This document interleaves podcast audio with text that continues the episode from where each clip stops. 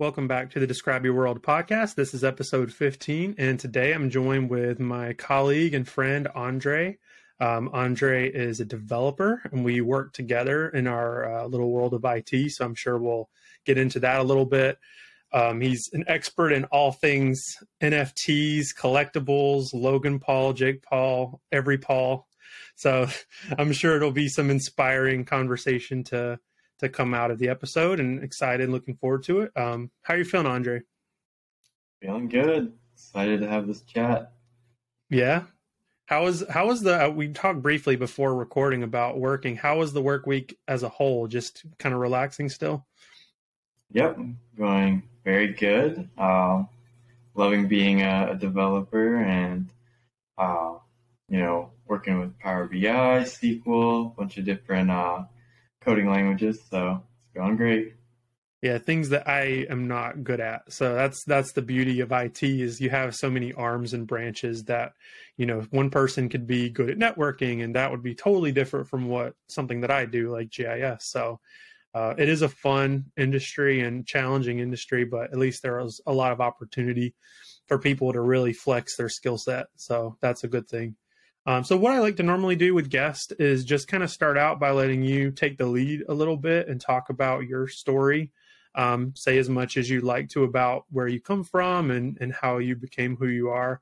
And I'll kind of bounce some questions off from there as we go. Okay. Um, so I guess we can start with, um, you know, I'm an immigrant to America. So I was born on the Azores Islands which are some islands off of Portugal, kind of like in the middle of the Atlantic. Um, and I was there, it was about three, and then I moved to America with my mom. So she separated from my dad, and then I went with my mom to America where she got education, got a job over here, and been living in Charlotte, North Carolina for, geez, let's see, about 22 years. So I would consider myself, you know, a North Carolinian or you know a Charlotte uh, native because it's been so long. Um, yeah, so growing up, um, you know, I've heard that it was kind of tough in the beginning trying to learn new language, get acclimated to new culture, that sort of thing. Um, but then I would say growing up, I didn't really have too many challenges. Um, besides that, you know, pretty standard. I wasn't too bad at school. Um, like a B, sometimes A student, pretty average. Um, always been a bit a gamer, so uh, my mom would always, you know, give me video games and stuff as long as I kept my good grades. So, um, you know, that was one one driving factor for me. Um, and then once I graduated high school, went to UNCC, studied computer science. Um, that was fun. Definitely liked the uh, the social side of college. Um, and I'd be interested to kind of hear what you have to say about college and like the value of it because what I think is I kind of don't think a lot of the stuff I learned in college kind of necessarily helped me get a job. I think it was more so getting my degree kind of showed that, you know, you have that hardworking ethic to spend four years in college, um, you know, learn some things and, you know, you know, put the time and effort. Um, so when you get a job, they can kind of see that you know you're a smart person. So that, that's kind of the value I think I got most from college.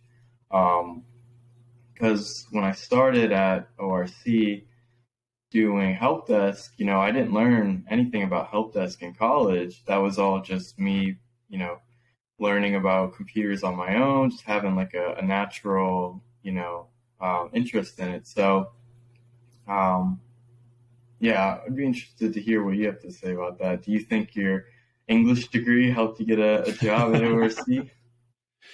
Um, I don't know. I have mixed feelings about college as a whole. I think I think that my English degree makes me a good communicator. I think that my English degree does have, you know, it enhanced my skill set in a way so that I can um, express myself to people in a very specific way. And I still am very passionate about literature and being creative. And part of GIS, part of what I do involves creativity and sort of um, sort of adapting on the fly and things like that. But I'll I'll kind of share a little bit of a personal anecdote to answer your question, and and you can sort of bounce off of that if you want. So, I went to a very small um, private university in Laurinburg, North Carolina about 600 kids on a good year. So very, very tiny.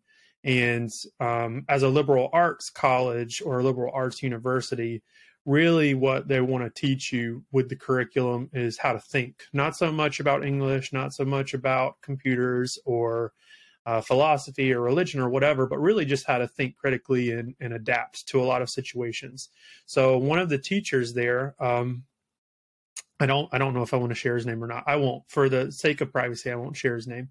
One of the teachers there gave a lecture uh, that I attended one on one day. They had like a little series of lectures, and he said he had a student who moved out to California, and he went to do a job interview out in California.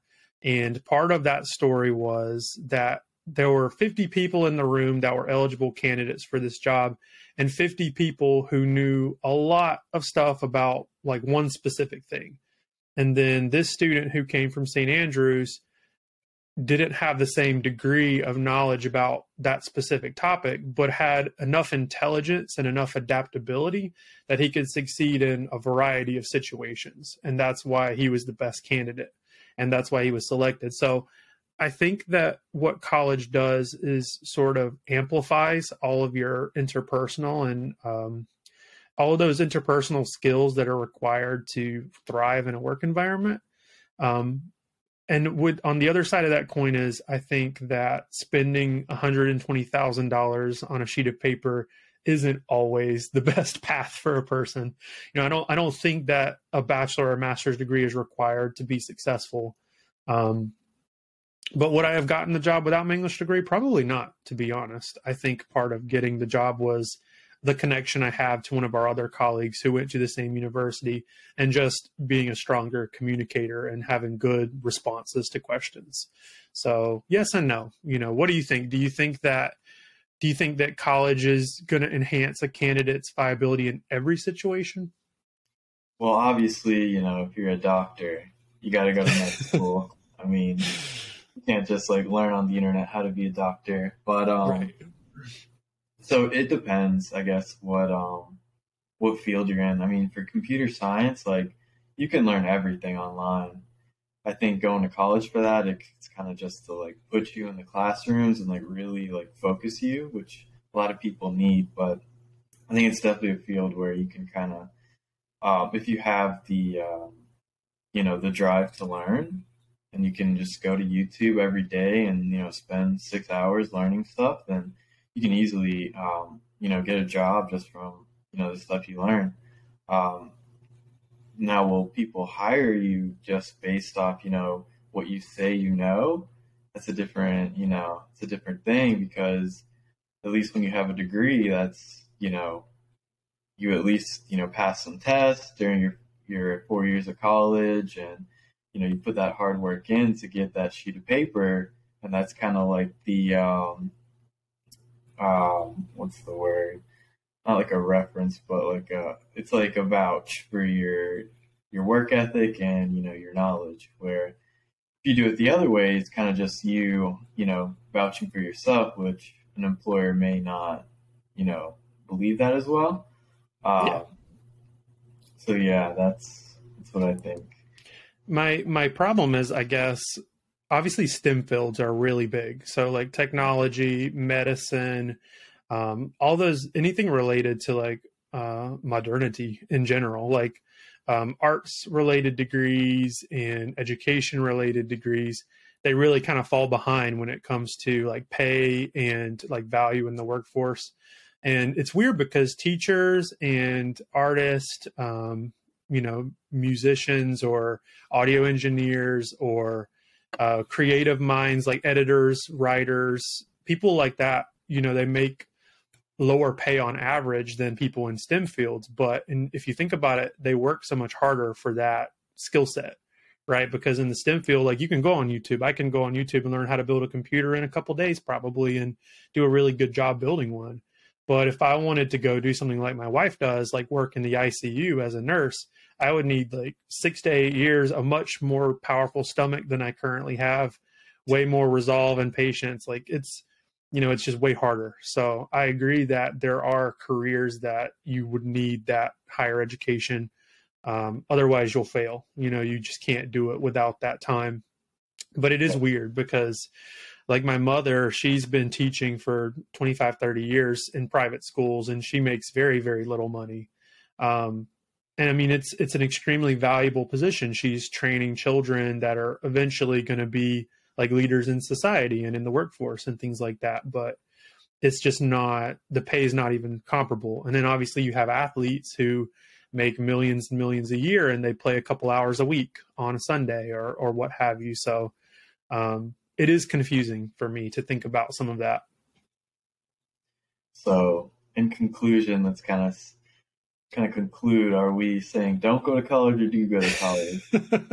I don't know. Um, I I'm going to always be in favor of college because I think there are experiences that you can't get unless you go to college, like networking, building relationships, um, furthering yourself from a social perspective. Um, I think that college is a unique experience that everyone should have, and I will definitely be encouraging my kids to at least try it and go. But yeah, um, definitely not for everybody. It's I think that you could definitely find a lot of unique situations where it's not super important. Yeah, and just to uh, bring back something you said earlier about the uh, student loans, um, I think it kind of does depend on that a bit, where it kind of depends on your situation. Like for me, I got through pretty lucky. I got like the full financial aid when I went through college because I have a single mother, so that kind of automatically gets you the uh, the maximum amount. Um, and then so the the most costly year was my freshman year because I lived on campus. Um, so I had the meal plan, lived in like the cheapest dorm, but still super expensive. Um, now I don't regret it because that's where I met like a bunch of my best friends, and then from there, after um, meeting people, um, we got an apartment together, which was way cheaper. Um, and then my mom kind of helped me out with like rent and stuff. And then by the end, I mean, I had less than 10,000 in student loans. So pretty lucky. And, um, you know, hopefully that's going to get forgiven. So we'll see.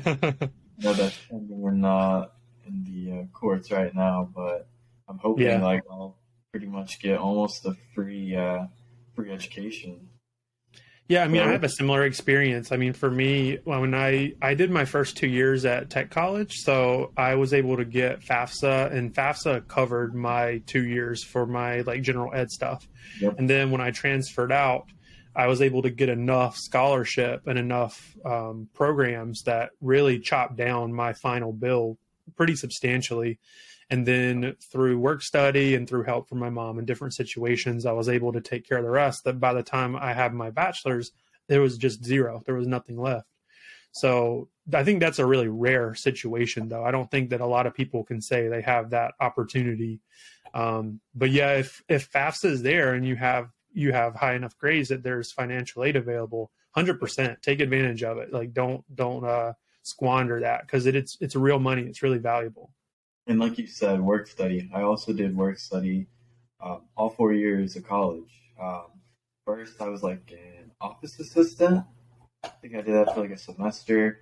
And then I got like my kind of longer term job on campus, which was working at the library, which I did pretty like, um, it was a pretty chill job, like, um, you know, rearranging books, doing like inventory on books, stuff like that and it paid pretty decent. I think I can't remember. I think it was around ten dollars an hour, so not bad mm-hmm. for you know, a job on campus. Um, and then I also had like another office job as like a, a, summer thing. So definitely, if you can get um, financial aid and do a work study, you can definitely, you know, get through college a lot cheaper than I feel like the media makes it out to be. Like they always make it out like, you know, hundred thousand student debt, which is crazy. Like I probably wouldn't have gone to college if that was going to be the case because, you know, even if you get a job after college, you'll be struggling to pay it off for such a long time.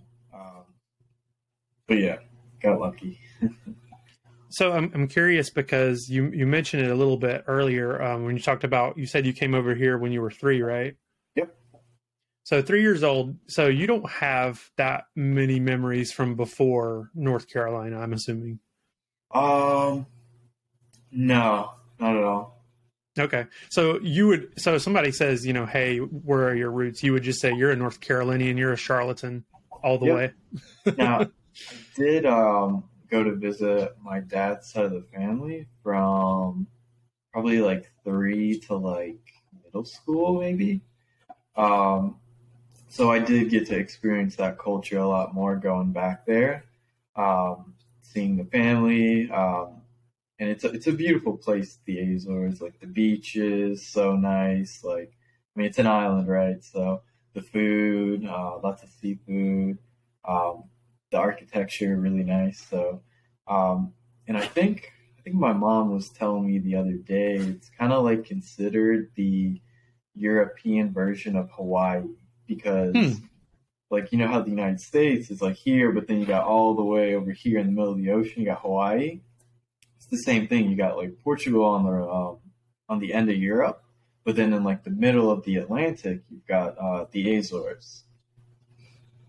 what is your What's your favorite thing about your um either your heritage or or the culture from whence you came that maybe you would like to explore more? Um, I don't know, like like what? What do you mean by? That? I mean, you said you you spent a little bit of time with family and and did a little bit of exploring to kind of understand better, you know, your dad's side of the family. Is there anything that maybe is different from Charlotte or North Carolina that you wish you had more of or that you'd like to understand more? I don't know. So from my memories, it was quite a while ago. I know soccer is really big over there, obviously, um, especially for for Portuguese people in general, because um, you know we have Cristiano Ronaldo, the best, you know, one of the best soccer players in the world, who's Portuguese. So I feel like that makes almost everyone who's Portuguese a, a soccer fan. Um, Shame what happened in the World Cup, though. We uh, we lost to Morocco in the uh, quarterfinals, but uh, always always next World Cup. Um, yeah, four years, So- not too long. know. Um, besides that, um, see one fond memory I have uh, from being there is they have like sort of carnival up in like the uh, the uptown. I remember going to that, and they have like different kind of like Portuguese foods, Portuguese games. Like they'll have like art and it's like a bunch of um, bunch of tents and stuff. So I remember that as being like a kind of like a cool thing they had there. Um, yeah, the architecture is just super cool, like very unique. Like, so they have like these white buildings, but they're kind of like old stone buildings. It's like pretty unique, I think. Let's see, look on the camera. yeah, it's trying to focus. There we go. Now we can see. Yeah, Yeah, so really like, See, it's like these like kind of like white paint, but they're like kind of stone. Mhm. So this is like the uptown of uh, Ponta Delgada, which is the uh, the island I'm from. Okay. The Azores is an archipelago, which is like seven islands, I think, or maybe there's nine. I can't remember. But um, uh, San Miguel is actually the island I'm from, and then Ponta Delgada is the city. So that's uh, that's where that picture was from. Yeah, the thing about Charlotte that frustrates me and other places in North Carolina, but specifically developed places, is that for anybody who's watching or listening, if you're in a place like Charlotte, they hate old buildings. You know, if there's something that's old, they destroy it and then they build something new. It's Yeah. like it's very rare that things get reused. so we don't have a lot of extremely old um, you know examples of architecture from what things looked like a long time ago. Now South Carolina, where I was born and raised, is a lot different. South Carolina, older things, older houses, older buildings often are like restored or or preserved. Um, but around Charlotte, new is always better. So there yeah. there are very few places where you can go and see like traditional architecture or like old um, trying to think what they would be called, but like older houses and things like that. So it is frustrating because I think old things should be appreciated and preserved. And there are cities and towns like the one you're discussing that, you know, when you see them, it's it's almost like you get that glimpse of time, you know, the way things used to be. So yeah, it's a shame. yeah.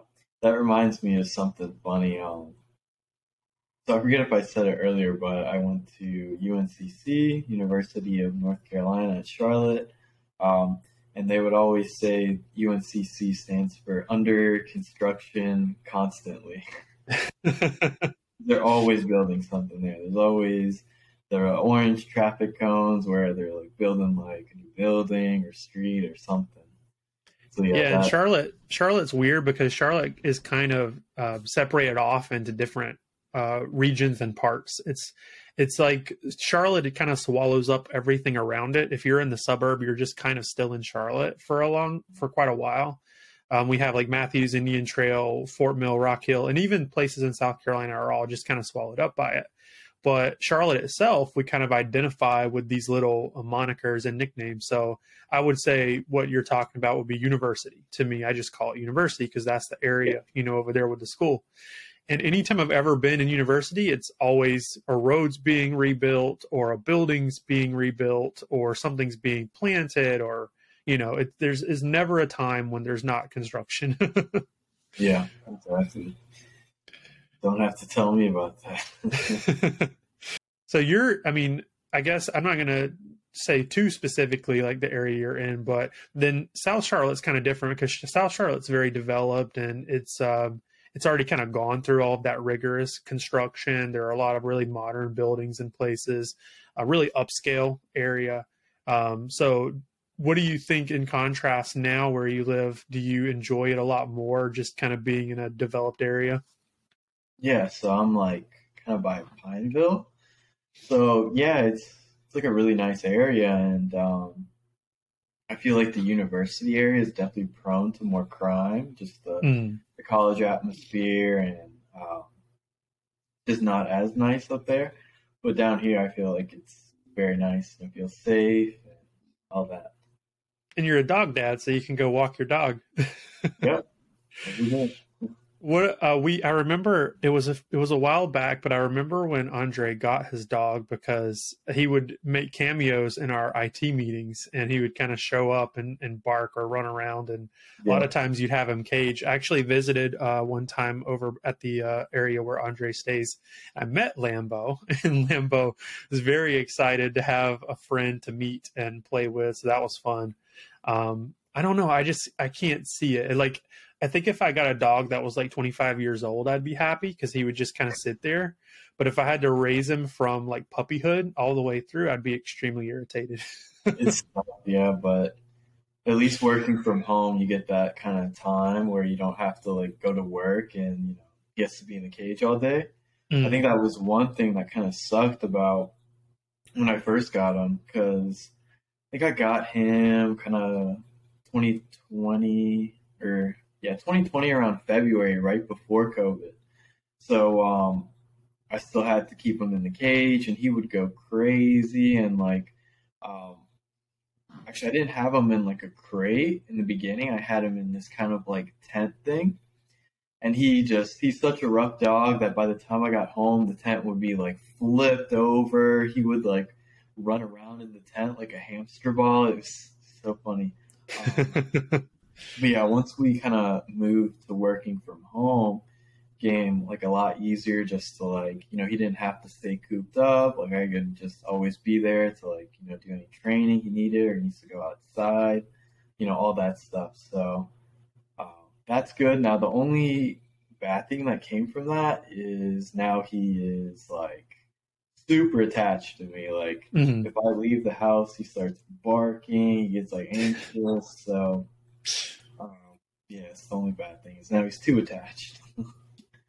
I don't know. It's still fun, and I I thought about getting a pet for a while. Um, there was a period where I thought about getting a cat or a dog just to keep in the house, just to have more life around me. But again, just the time that it takes to train them and the attention that they require kind of kept me from pursuing it. Um, I think a cat might be slightly easier because the cat can kind of fend for itself, but dogs are dogs require a lot. They um, they we had dogs. I had dogs growing up, and and we always had them like tethered or in cages outside and things like that.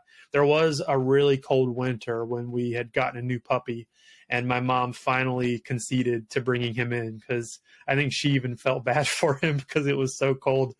Um, so we kept him in the kitchen in a cage until it warmed up, and um, but yeah, it was the only time. But dogs always required a lot of time, or they would just whine and be upset and feel really isolated. So it almost seems like you know a good environment. You know, COVID did cause a lot of problems, but it is a good environment for a pet owner to really focus in and, and train the pet. Yeah, I mean, especially when they're a puppy, it's so difficult. They're like peeing everywhere. They're chewing on literally everything. I know Lambo chewed through so much stuff, like the most random things, um, like laptop chargers destroyed because of him, like um, just random stuff. I think you could get a dog, but what I would recommend you do if you don't want to go through all that is get like a three-year-old dog who's like mm-hmm. already trained, like potty trained, house trained, crate, crate trained, all that stuff. And then it's kind of just like once you get them kind of used to living in your house and to you, um, you know, it's pretty easy. They're very chill. Yeah. Yeah, they're nice. I mean, I think I like dogs more than cats. I just don't like the require the work requirement with dogs. Um, maybe we'll get some fish at some point. We'll get an aquarium and throw some fish in and let them swim around. um, and actually, I'm saying that um, you know, the three year old is kind of the best uh, age to get them at from my mom, who actually just got a dog.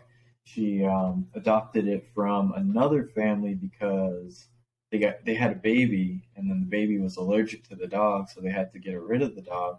So my mom took it in, and she's just like super sweet. Her name's Chimmy, and she looks just like Lambo actually. I have, let me see. I think I can show you a picture. Um, let's see, where's a good one?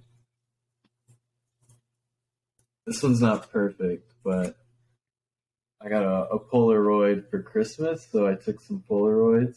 Oh, nice. Yeah, you can barely see her, but um, it's been like kind of nice. Lambo having like a buddy, um, and they kind of didn't get along at first, um, but once they kind of got used to being in the same room, now they actually get along, and it's it's pretty nice that uh, you know both got a buddy that hmm. I can I can bring them with me whenever I go to my mom's house, and they can uh, they can play with each other. Are you um? I, I don't know if it's related. So in my mind, it's related, but maybe it's not. Are you?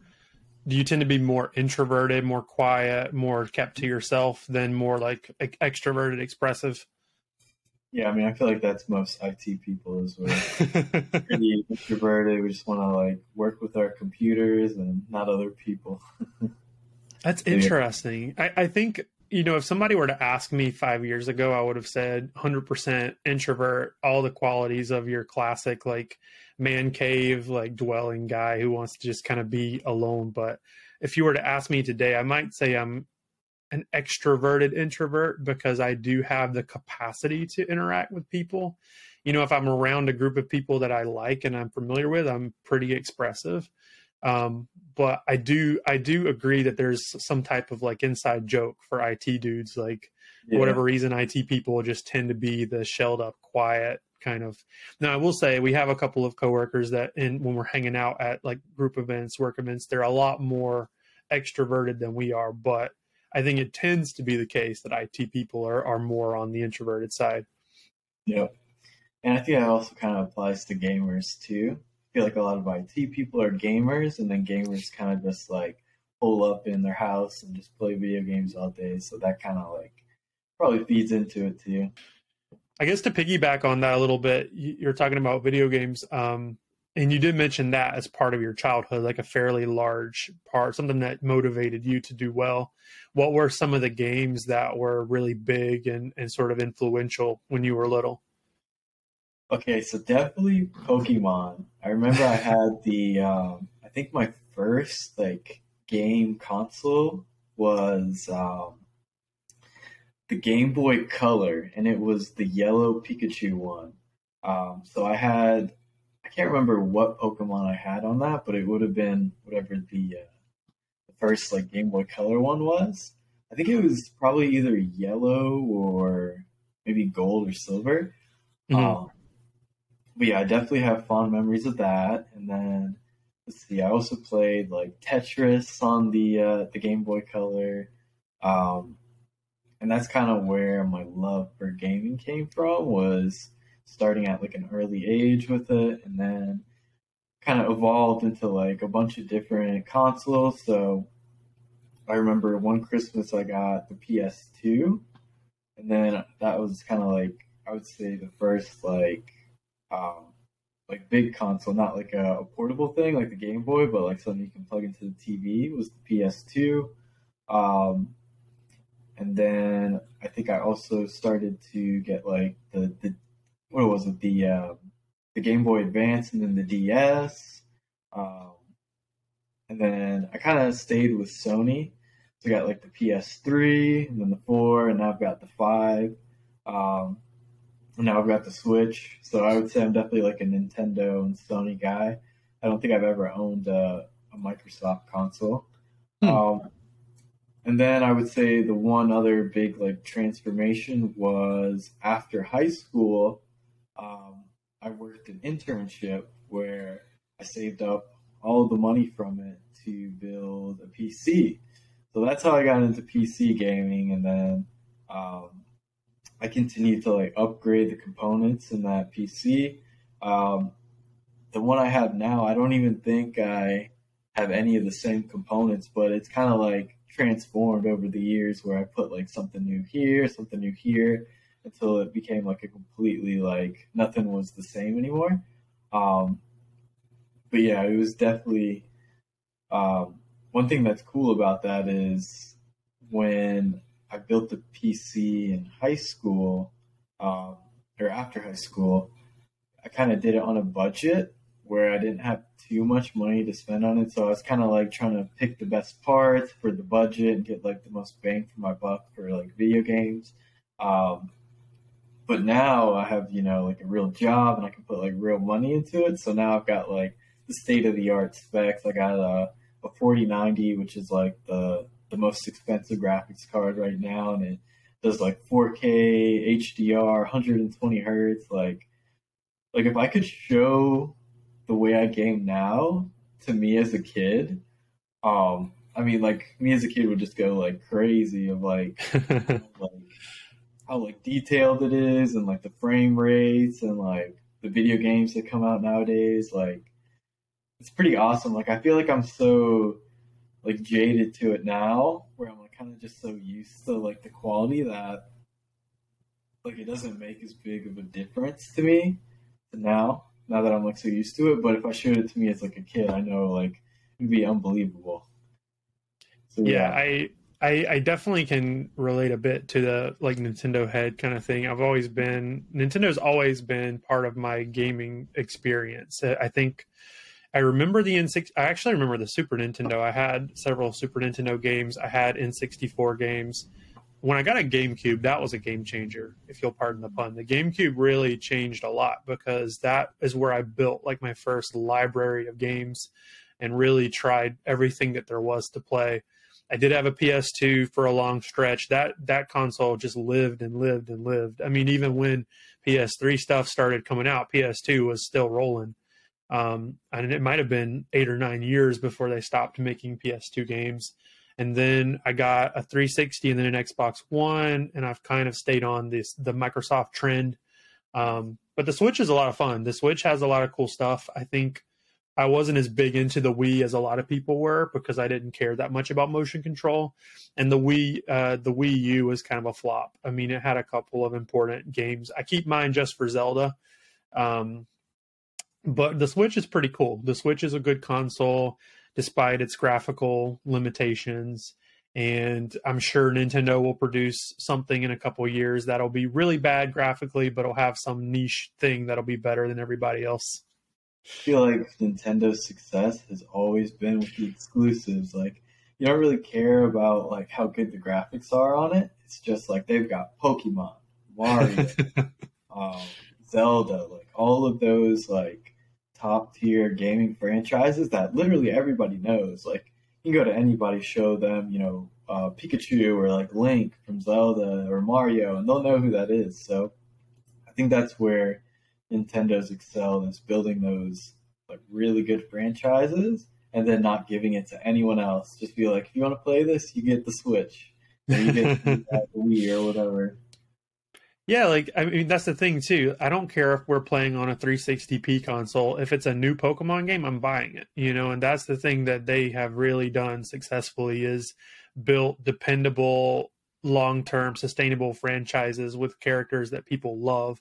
You know, as long as Charizard's in the game, I don't care how bad it looks. I'm still going to give it at least a try. So, and that's that's true about Mario and, and every Zelda game. I'm going to at least try it. Like I have Breath of the Wild. I put some time into it um, don't play it consistently, but at least I bought it, you know, and that's what they're going for is, you know, sustainable long term stuff. I can't think of very many Sony or Microsoft exclusive characters, at least that that have a lot of value. Like Marcus Phoenix, Gears of War, I think of that. Um, Solid Snake, sure. There are a couple of those, but um, and even with like Sega, like Sonic the Hedgehog, but it's it's few and far between. Whereas with Nintendo, it's like a dozen characters. Mm-hmm. Yep. And another thing that Nintendo's really good at is portability. No other, um, you know, Sony or Xbox, they really don't have the portability. I don't even know if they have a, a portable console, do they? Oh, you got PSP, but I mean, it was a long time ago. Yeah, like they never follow that up with like, you know, something that's portable now. So they've always had, you know, the Game Boy, the DS, the Switch now. Um, so that's definitely something that that's helped them as well. Is you know if you want to play you know video games on you know a plane ride or you know maybe sneak it to work or something like.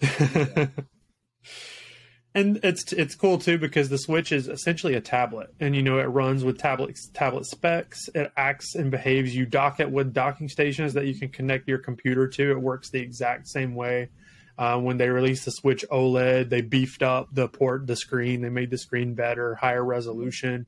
So I mean, it's it's really brilliant the way that it's all set up because mobile and portable games are are what people are playing now. That's what people care about. It started years ago with stuff like social media games, and now we have like gacha games, which I'm sure we'll get into, and and stuff like that. So Nintendo's capitalizing on the you know stuff like Pokemon Go. The current market is just pull it out of my pocket, play it, put it back, and and then look through Facebook or something. yep. Um, I don't know if we want to transition yet, but I think one really cool thing is this year for games is going to be nuts. There's so many cool games coming out this year, whereas the past like I would say three years because of COVID kind of been in like a drought. Like we've gotten maybe like one or two games that were like pretty good, like each year, but this year is just going to be stacked. Um, so let me let me look up 2023 games. So one game that I'm super excited about that comes out in February is Hogwarts Legacy. Have you heard about mm-hmm. this one? Yep. So I've always been like a huge Harry Potter fan. So this is like the game where you create your own character and it's like you're a student at Hogwarts and you're going to the classes, learning magic, exploring around the castle. And from what I've heard, there's like a huge map where you can like also like explore um like the grounds of the castle and like go to um Hogsmeade, which is like the village, um Diagon Alley where you got all the shops and the bank, like I can't wait. Like I'm probably gonna take like a couple days off work just so I can fully immerse myself in that game. yeah, I we just um, Catherine and I just watched the entire Hog, our Harry Potter series again for Christmas because they are Christmas movies. People can argue with me if they like, but they're Christmas movies. So we watched all of them, um, and we have different rankings and our different opinions on which Harry Potter movies we think are the best. I also I've read most of the books. I didn't finish the book series, but I read like four of the books. Um, so I do have a pretty strong sense of that world and J.K. Rowling and everything. Um, so I am curious, since we're here, uh, what is your Hogwarts house and what is your Patronus? Uh, I don't know. Like I, I'm not exactly sure. Like I've done the test on like the uh, the website, mm. but I've also done it like multiple times, and I get like multiple different houses. so I feel like the one that I get placed in the most is Gryffindor. But I don't mm. feel like I would be a Gryffindor. I'm not sure. I feel like I would be kind of more of a Ravenclaw or maybe a Hufflepuff. Mm. I'm not sure. Um, I feel like Ravenclaw uh, would be cool because my favorite color is blue, so I get to wear the blue robes. Um, and then that's also kind of like the smart, the smart people are in that house. So I feel like that kind of, um, I mean, I feel like I'm pretty smart, so I, I would fit in there. But then you got like Hufflepuff, where it's like the the strongly loyal and like the um, the like the caring people are in like Hufflepuff. So I don't know. Um, what about you? So I I always place the same way. It's never one of those like up for debate type things. Any any Harry Potter related quiz, I'm always going to place Hufflepuff. Um, I've tried changing my answers. I've tried manipulating it. It doesn't work. Um, but the official Pottermore test, I, I, always get Hufflepuff, and and I appreciate that response. I think that's very appropriate. I think the sacrificial, loyal, dependable, kind, warm, loving characteristics all flow super well. Um, it's kind of interesting because we were discussing it a little bit when we rewatched the movies, the different characteristics of the different houses and Catherine really wanted to be a Slytherin, and I was like, "You're not a Slytherin. I know you too well for you to be a Slytherin." I was like, "You could be a Gryffindor, but you're a Hufflepuff." And of course, she took the Pottermore test, and that's how she placed, as I told her she would.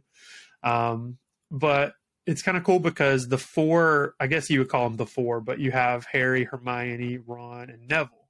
And so, what's interesting about those four is they all kind of represent different houses in their own way like Hermione's kind of a Ravenclaw because she's brilliant, and Harry's kind of a Slytherin because he's ambitious and power hungry and things like that. And then Ron's kind of a Hufflepuff because he's like the sacrificial, like dependable guy. And then Neville would be, um, what am I missing? Gryffindor. Gryffindor, of course. Neville would be Gryffindor because he's brave and ambitious. So like, it's kind of interesting because the four characters all really represent other houses, but then by their own selection, they ended up in Gryffindor. So I think that's kind of a piece of it that Rowling really wants to emphasize is like the sorting hat considers your choice and whatever is important to you. So um, if you want to be Gryffindor, I guess you could be. We're not like a horoscope. Like all those like uh, those qualities could kind of apply to anybody. Um, yeah. I feel like you would probably have like a little bit of each one. So yeah, pick whatever you want. So I don't know what I'm gonna pick when I play the game. Uh, it, it, may not be that you can pick. I don't know how it's set up, but it may be that you do some type of test or questionnaire or something, and it sorts you itself. It's hard to say. If it lets you pick, though, that would be pretty cool. I think it does. I think like there may be like a quiz, but I think ultimately, I think you get to pick. So okay, uh, yeah. Um, so yeah, super excited for that game. I think um, it comes out right before my birthday, and I always take off time around my birthday, so definitely taking off time to play that. what about like an Elden Ring 2? Are we going to get anything like that? yeah, because that came out um, last year, and that actually won. I think it won Game of the Year um, at the Gamer Awards, which I agree with. It was a great game, and I feel like it was one standout game from last year, uh, except for God of War, which was also really good. It was kind of in between those two. Those were the two big ones from last year, I think. Um, yeah. Uh, what about you? What's your What's your most excited for uh, for next year? I don't know. I'm not really a gamer anymore. It's I mean, I did um, play Pokemon Scarlet. I started Pokemon Violet when I have time. I'm sure I'll finish it. And I got Legends Arceus finally so I can play through that game. Um, I haven't bought video games very much over the past, say, five to six years. I've really been investing my time in a lot of other stuff, but I don't know, like open world games are probably the games that I loved the most whenever I was like high school, college level, like a Skyrim and um, anything like quest based where you could kind of do what you want and play your own style of game. Um, and that's the problem is that I don't have 300 hours to dedicate to a Skyrim anymore or like yep. an Elden Ring. Um, Elden Ring's really interesting too because it takes like the Dark Souls model, but then it translates it to almost like an open world kind of uh, Elder Scrolls style, like lore and story and things like that. Um, if I had the time, I would probably play something like Red Dead Redemption. I think that would be really cool. I think there's like Red Dead Redemption 2 might be the newest one, but there's lots of cool DLC like zombies and stuff. So I would definitely do something that incorporates like FPS in some way, but also is very like large story based. Yeah, so I completely agree with you on like struggling to find time to play. Like I definitely still find time to play the games, but I'm so bad at finishing games because I'll get like I'll get like halfway through or like seventy five percent of the way through, but then I'll like kind of like start playing another game, but then I get really into that game and then I kind of forget about that game, the uh, the previous one. So I'm so bad at that. There's like a backlog of games that I played halfway through and I still need to finish. So yeah, definitely agree with you on that. I just what I do is I I find games that I love. So Borderlands is one of my all time favorites. The whole series, Borderlands one, two, all of them, uh, the prequel, all that. So Bioshock, that whole series, I love very dearly. Um, a lot of the Elder Scrolls titles, Oblivion, I loved Oblivion. Skyrim was really good. So what I do is I just I wait for them to import the game to like Switch or whatever, and I just keep buying the same game every time they re-release it. And I'm waiting for that golden opportunity to replay it, but then it just never happens. All right, let me let me inform you of the uh, the big games coming out next year. So another huge one is the sequel to Breath of the Wild, which you played that, right? Mm-hmm. So Tears of the Kingdom, right? Yep, Tears of the Kingdom. So what I'm trying to do right now is beat Breath of the Wild. like something I embarked on like last year, and I got like halfway through the game. But then, like I said, like I move on to something else. So I, am gonna go back to that. and I'm gonna beat it before uh, before I play Tears of the Kingdom. Mm-hmm. That should be pretty good. Um, and Breath of the Wild won Game of the Year. Um, the year it came out. So that's definitely going to be a contender next year. Um, so you have uh, new Assassin's Creed. Um, I always play those. I play like literally all of them. So obviously going to play this one. Um, this time, I forget where it takes place. I think somewhere in the Middle East. Um, hmm. And I feel like the uh, Ubisoft, the company that makes the Assassin's Creed game, they're kind of trying to get back to the roots of like being more story focused and not so much like open world where it's like there's like a thousand things to do. They want to kind of make it more linear. Um, so I think that's what this is supposed to be. It's kind of trying to go back to like a very like story based linear game. So I think that would be good. Um, what else is there? Um, there's a new Final Fantasy, which I usually play those. I like the Final Fantasies. Are you into those kind of games, the JRPGs? I played I played seven, and I know everyone's going to say they played seven, so that's not all that impressive. Um, the games that I loved, the original, the OG uh, Final Fantasy, and then Kingdom Hearts was my big one. So Kingdom Hearts, uh, Kingdom Hearts two, three five eight days over two, uh, Dream Drop, like those are those were my games. So anything JRPG related to Kingdom Hearts, I was I was killing. I was killing back in the day. Love those games too. Um, let's see what else. There's a new Fire Emblem. I think that's coming out this month. Have you ever played mm-hmm. Fire Emblems? I did buy uh, Three Houses, and I tried, but I was like, I could tell just from the first thirty minutes how big the game was going to be, so I refunded it.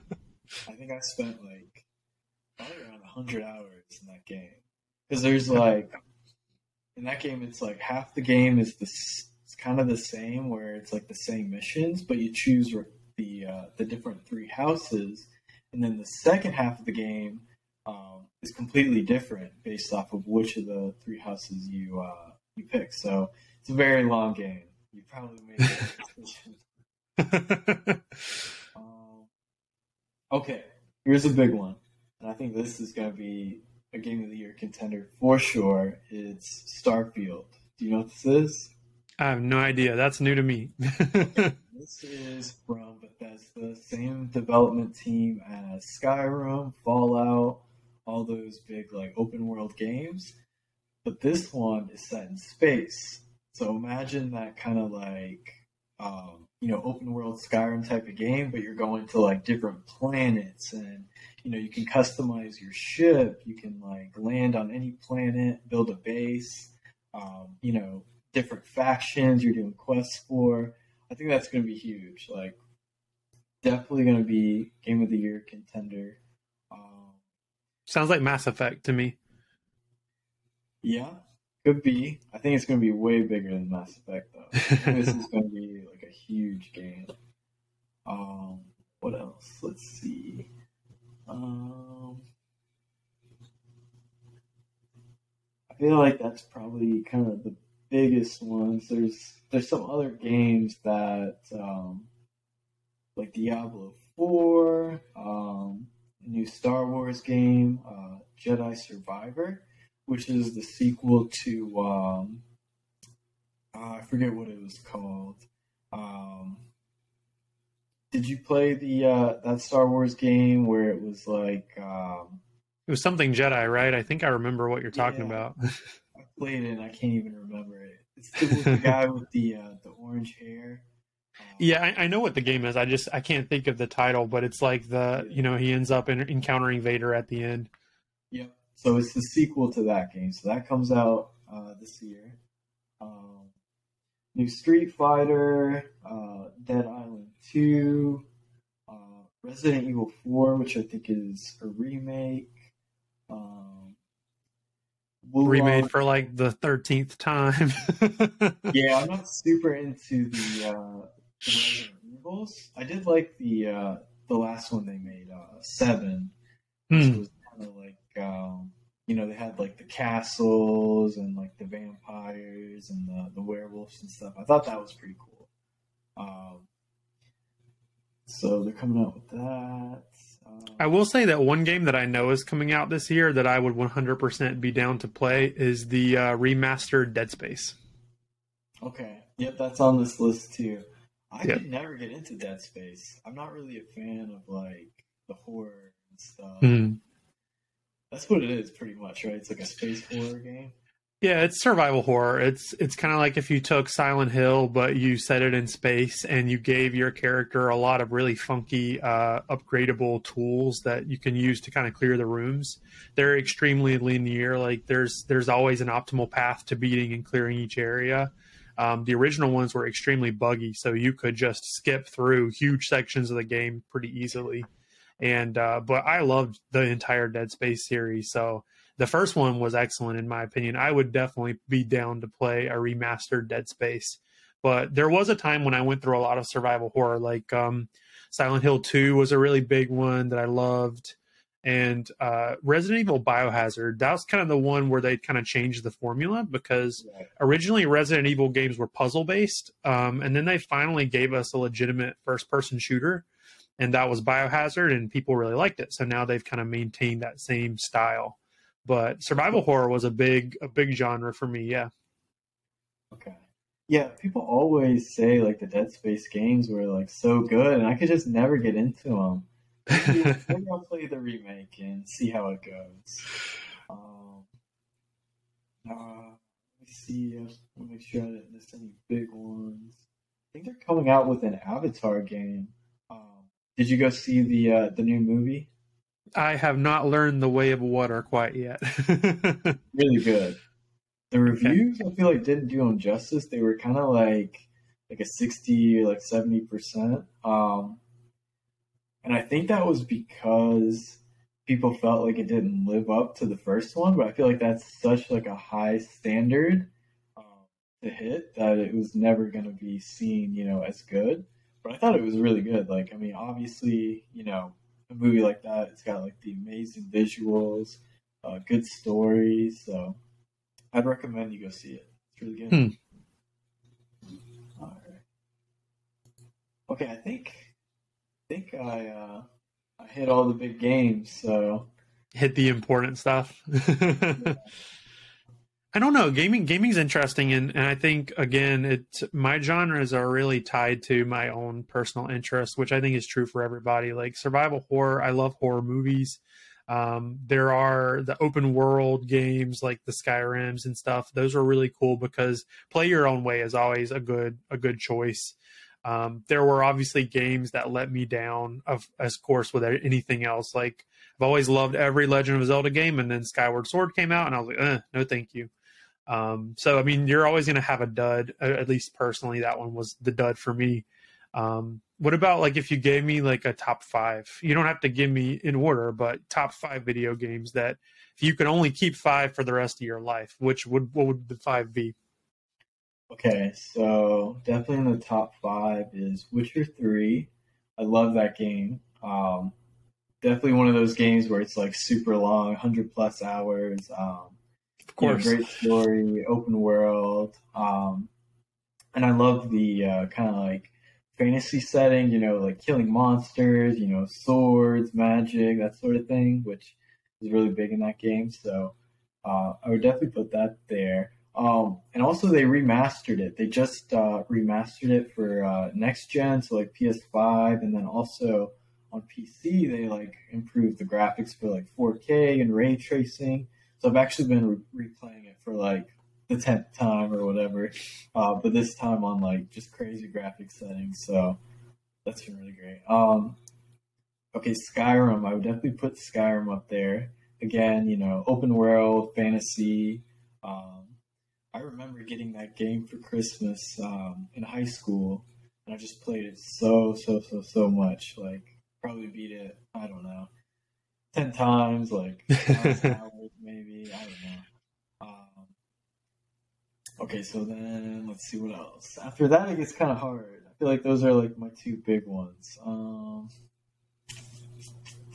okay, I'm gonna put a Pokemon in there. I feel like it wouldn't be fair not to put a Pokemon in there. Uh, Pokemon Emerald. I feel like that's my favorite um, for the uh, the Game Boy Advanced.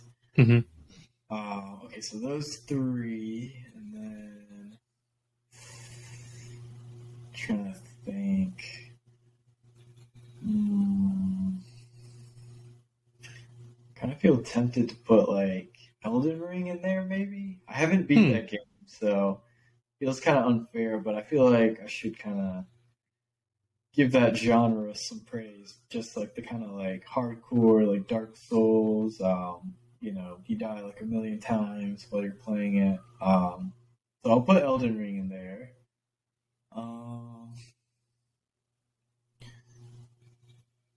feel like I should go more old school, but I'm not sure. I feel like I've played so many games that sometimes my memory of them kind of it's hard to keep uh, all those games in my head. Um,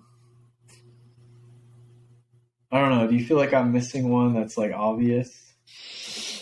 Maybe a platformer. You could go for something like um, I don't know if you care about platformers though, but I mean, I think if you only get to keep five games for the rest of your life, you have to kind of fill those five out with some diversity. So I feel like you really hit the open world aspect pretty hard with Skyrim. Um, Elden Ring is like your nod to like vicious, you know, torture myself kind of games. Um, Pokemon, you've got your like collectible game where you can, you know, replay, play with different teams. Maybe like some type of platformer, maybe some type of sports related game. I don't know what else you care about. like strategy games, so I feel like I should put strategy in there, but it's so hard to throw Tetris in there, right? Because Tetris you could replay a million times. yeah, but I feel like Tetris gets kind of boring. It's too it's too basic. I'm gonna put okay, Total War Three Kingdoms, which you probably don't. I don't know if you know about the Total War games. Do you? No. Okay, so it's like a strategy game where they have like all sorts of like different flavors for it. So they have like um, like a medieval version, they have like a Japanese version. Um, pretty much you're like uh, a general or like a warlord, and you know you're you're playing as like a faction, and then you go like conquer the castles and like you play out the battles. So you're like moving units here, moving units there. You send out your generals, uh, that sort of thing. So um, and then Three Kingdoms is kind of like the Chinese version of it, which I find like really interesting. It's like the um, the Three Kingdoms period of uh, China. Um, so yeah, strategy game. I'll put that one in there. I like it. What you? Um, I would do something similar. I mean, I there are games that I would put in just because of the memories, like the just the cathartic kind of nostalgic value they have for me. Um, there are games that I would put in just for excellence. Like I think they're just the highest quality video games, and then there are things that I would throw in that are just you know personal passion projects like Pokemon. So, I mean, Call of Duty 4, the first Modern Warfare would have to be in it because as far as like story, that's the best story I've ever experienced in a video game period. It was just absolutely fantastic experience and then the remaster version looks beautiful, so I would take it. Um, Bioshock would be in there. Um, Pokemon, I don't know, Pokemon Diamond or maybe Scarlet and Violet, just because I thought they were excellent, would be in there. Um, I'd have to put one of the Elder Scrolls games in. I don't know if I would pick Skyrim. I might pick Oblivion because I loved Oblivion as well, and it was a little more tight. It was a little more focused than Skyrim was. Skyrim was just super buggy, and Oblivion felt pretty refined.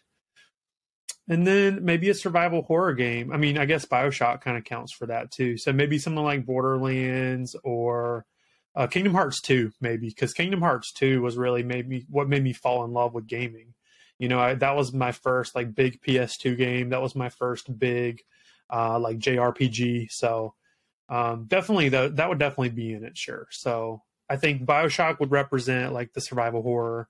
You would get the rpg factor. You'd get the collectible mobile game. So I, i'd be pretty content. I'd have all my bases covered Man, you're making me rethink my list now. Call of Duty was pretty big when I was in high school and like middle school too. Like that's what I would play with all my friends. For yeah. me, I think it's hard to pick one, but I actually think I would pick the fifth one, World at War, which is like hmm. the first like World War II game. I love that one. I feel like that's the one where I like kind of fell in love with uh, Call of Duty. Um, and then I agree with you on the Kingdom Hearts 2. I also really love that game on the PS2. Um, that Sephiroth fight, though. yeah, I think when I was young, I couldn't even like do that. I probably. it's it's it's the thing that like made me feel like I was a gamer and like I had accomplished something. You know, that's the very very first time where I beat a boss fight that was a totally optional boss fight where I was like, man, I'm good at games. um, the Kingdom Hearts 2 is my favorite out of the series. 358 Days Over 2, I still have a deep love for, and a lot of people think that's a hot take. A lot of people aren't about it, but I loved that game. Um, but Kingdom Hearts 2 would be the one I would keep because it was just such a great story, so tight. Characters were great, music was beautiful. Um, lots of customization. You can change your fighting style a lot, uh, different forms. So that was a great game. I think it is the best one. Like Kingdom Hearts 3 is more modern, like the mm. graphics are better, and I feel like they kind of made it more polished, and the story is more grand because they can kind of wrap everything together, all the different characters. But yeah, that like nostalgia from Kingdom Hearts 2, I don't think you can beat that. It's too good. Yeah. Um, yeah. World of War is an interesting one for me because I, I remember I remember playing Black Ops, the first one. I remember Modern Warfare 1 and 2. Um, I remember Black Ops 3 was a really huge shift. That game felt like we've like we've entered into a new territory for Call of Duty when I played Black Ops 3. It was like, all right, now we're running on the sides of buildings yeah. and doing weird stuff.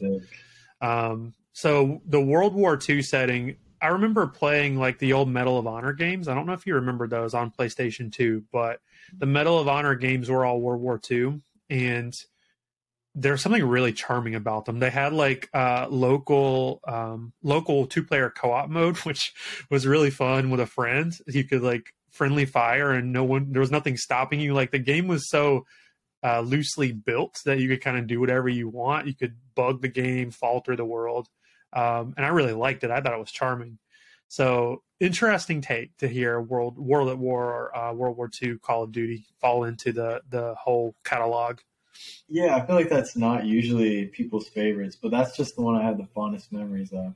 Mm. Like people usually pick either Modern Warfare, Modern Warfare Two, or Black Ops. I feel like mm. those are the big ones. Um, yeah. Do you did you ever in high school um, have like a computer lab class or like uh, any sort of like class where you're on computers and somebody would bring in the like Call of Duty one on a flash drive, and then you guys would all have like a LAN party. Did you ever? Do no. That? So what I the experience that I have that's um, sort of that is I we didn't have any kind of computer stuff in high school. We had typing. I had like a typing course that I did. Um, I didn't have like intro to computers until I got to like technical college, but I can I can remember this kid in college. I was in the library just kind of getting books for a paper and I was on the computer and this kid comes up to me and he throws a flash drive in on the college like computer and Minecraft started. He launched Minecraft off a flash drive. He's like, dude, let's play Minecraft. And I was like, this is the weirdest experience. Like, number one, I don't know you. Number two, how did you just launch Minecraft off a flash drive? so, so what they have is like for really small games, like the original Call of Duty or uh, Minecraft, you can literally get like a portable version where you can just put it on a flash drive and then just copy and paste it over to the computer and then just like play it. Mm-hmm. So that's what we would do in computer lab. We would like pass that flash drive around to like everyone's computer and then like copy and paste it onto the school computer and then just like get on the LAN party. It was so fun. We'd have like the whole class playing on it. And mm-hmm. like the uh the um I forget what the class was called, but like the teacher for that class was like really chill, so she didn't care. She was like on her own computer, probably doing something else, and then we were all just like gaming. Oh, it's a great memory. Yeah, I mean it's it's cool that you have that experience of gaming with other people. The the ones that come to mind for me, um, I had a few friends when I was younger. We used to play Dragon Ball Z Budokai Tenkaichi 3 on the Wii and it was so cool because you could do a Kamehameha wave with the Wii mote, and it felt like you were doing a Kamehameha wave. Um, so we had that, and it was so fun. Like we got so good. I, I'm convinced we could have like played in national competitions and beaten people because we just played it so much and got so good at it. Um, so that's a memory. Um, obviously, those local player shooters were really fun too with people because kind of a unique experience to have it split screen on your TV, whereas now everybody's online. Um, and then Smash Bros. Smash Bros was a really big one. So have friends come over, we would just play it for hours, especially Melee. Um, Smash Bros. Melee is still beloved by the gaming community um, for yeah. good reason, and it was just a hyper competitive, great character lineup um, ran beautifully, still runs beautifully. So those are my memories with like friends and gaming together. I, I think those games all kind of take me back.